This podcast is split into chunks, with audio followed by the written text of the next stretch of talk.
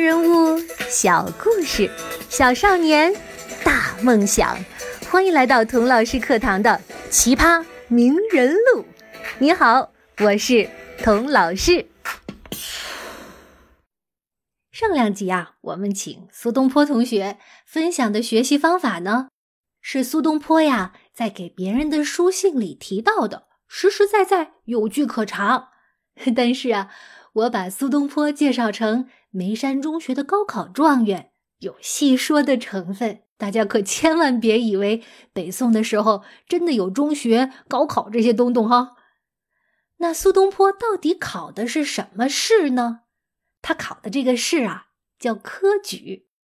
今天童老师就给大家科普一下科举的小知识。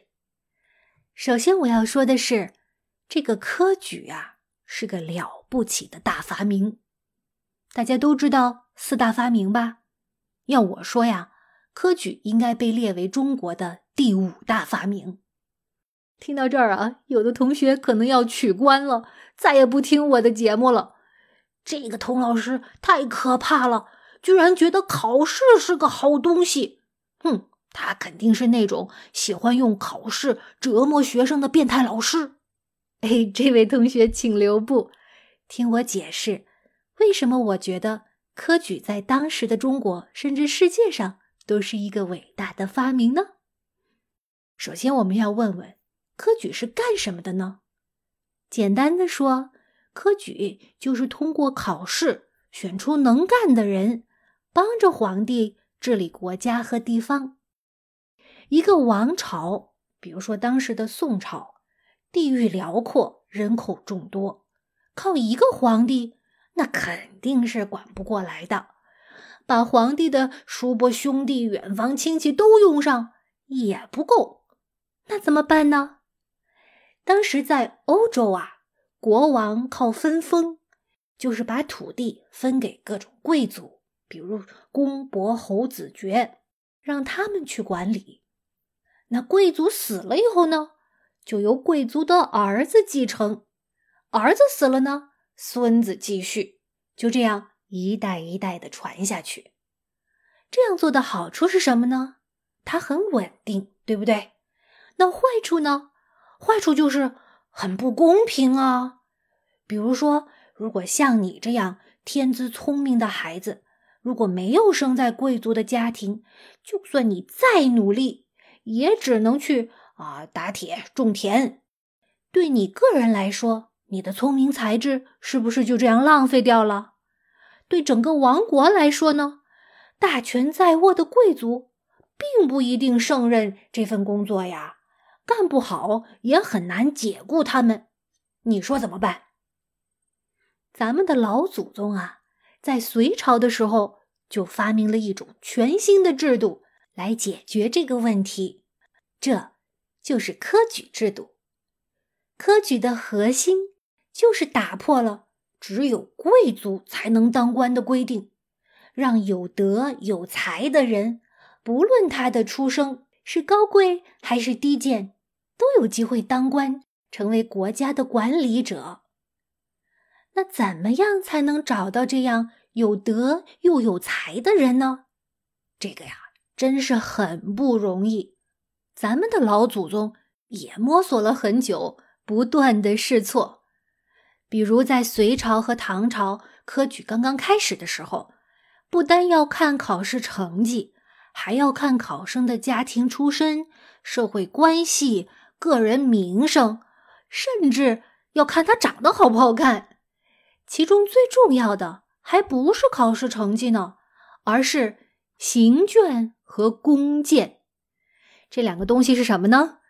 刑卷，行走的行，试卷的卷，就是在考试以前，先把自己最得意的诗文献给达官贵人们。万一他们一看觉得这个小伙子不错，将来考试的时候有了印象分，就更容易考中啦。比如白居易的那首离离原上草，一岁一枯荣，就是行卷里的名篇。如果达官贵人喜欢你的诗，觉得你很有才，他会怎么样呢？就会弓箭，就是向主考官推荐你，再比如说李白，我们都知道的大诗人，本来啊，他是根本连准考证都拿不到的。为什么呢？因为唐朝的科举啊，不向商人开放的，而李白一家呢，据说都是做生意的，所以啊，李白连考试资格都没有。可是啊，李白的弓箭人太厉害了，一推荐就直接保送李白进了翰林院。你猜这位推荐人是谁呀？玉真公主。但是人家李白是天才，是特例，绝大部分的老百姓，别说公主了，就连地主都不认识几个。所以呢，弓箭来弓箭去，主要还是官二代、关系户有资格从科举考试中胜出。这样的考试仍然不够公平，对不对？所以到了北宋啊，从宋太祖开始，大刀阔斧的改革科举制度。怎么改呢？首先，开放考试门户，取消了出身和门第的限制。原来李白是商人的孩子，不是不能考试吗？现在啊，士、农、工、商杂类几乎人人都可以考试了，寒门也能出贵子了。在北宋就出现了公子和伺候他读书的书童，同时考试、同时录取的励志故事。然后呢，北宋废除了弓箭制度，什么公主、地主不认识人没关系，一切考场上见，分数面前人人平等。怎么保证分数面前人人平等呢？通过严格的考试制度，杜绝考生作弊、贿赂考官，也杜绝考官包庇偏袒考生。那他们是怎么做到的呢？通过三制：胡明制、屯禄制和所愿制。胡明制就是把考卷上考生的姓名都糊起来，不让考官看到。屯禄制就更加彻底了，就是请工作人员把考生的答卷重新誊抄一遍。为什么要这样做呢？这是不让考官认出考生的笔迹。那所愿制呢，就是把考官和工作人员锁在贡院，就是考试中心里面，改完卷、放完榜了才能出来。怎么样，够严格的吧？这还没完呢，不仅考试的方式变了，考试的内容也大大的不同。隋唐的时候主要考诗赋，就是吟诗作赋。可是啊，一个好诗人不一定能做一个好县长。再拿李白做例子吧，大诗人袖口一吐就是半个盛唐啊。可是他天天喝得醉醺醺的，不靠谱，怎么能管理国家呢？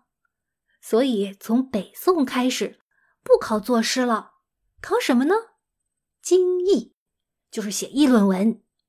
好的议论文不但要文笔通畅，会引经据典的，更重要的是要有自己独立的见解，能提出实用的对策。经过这一系列的改革，科举有没有变得更加开放公平了呢？我们来用数据说话。根据上海师范大学李贵教授的统计，唐朝史书所载的830名进士中，就是通过科举拿到做官资格的人当中，只有 15.9% 的人出身寒门。到了北宋，这个比例有没有变化呢？这个比例上升到了 55.12%， 这才叫寒门多出贵子，努力就有机会啊。到了宋仁宗嘉佑元年，一个史无前例的开放、平等、公平、包容的科举制度已经成型了，就等着21岁的翩翩才子苏东坡一世冲天，一鸣惊人了。那苏东坡的科举都考了啥？他到底考得怎么样啊？我们下一集再见吧。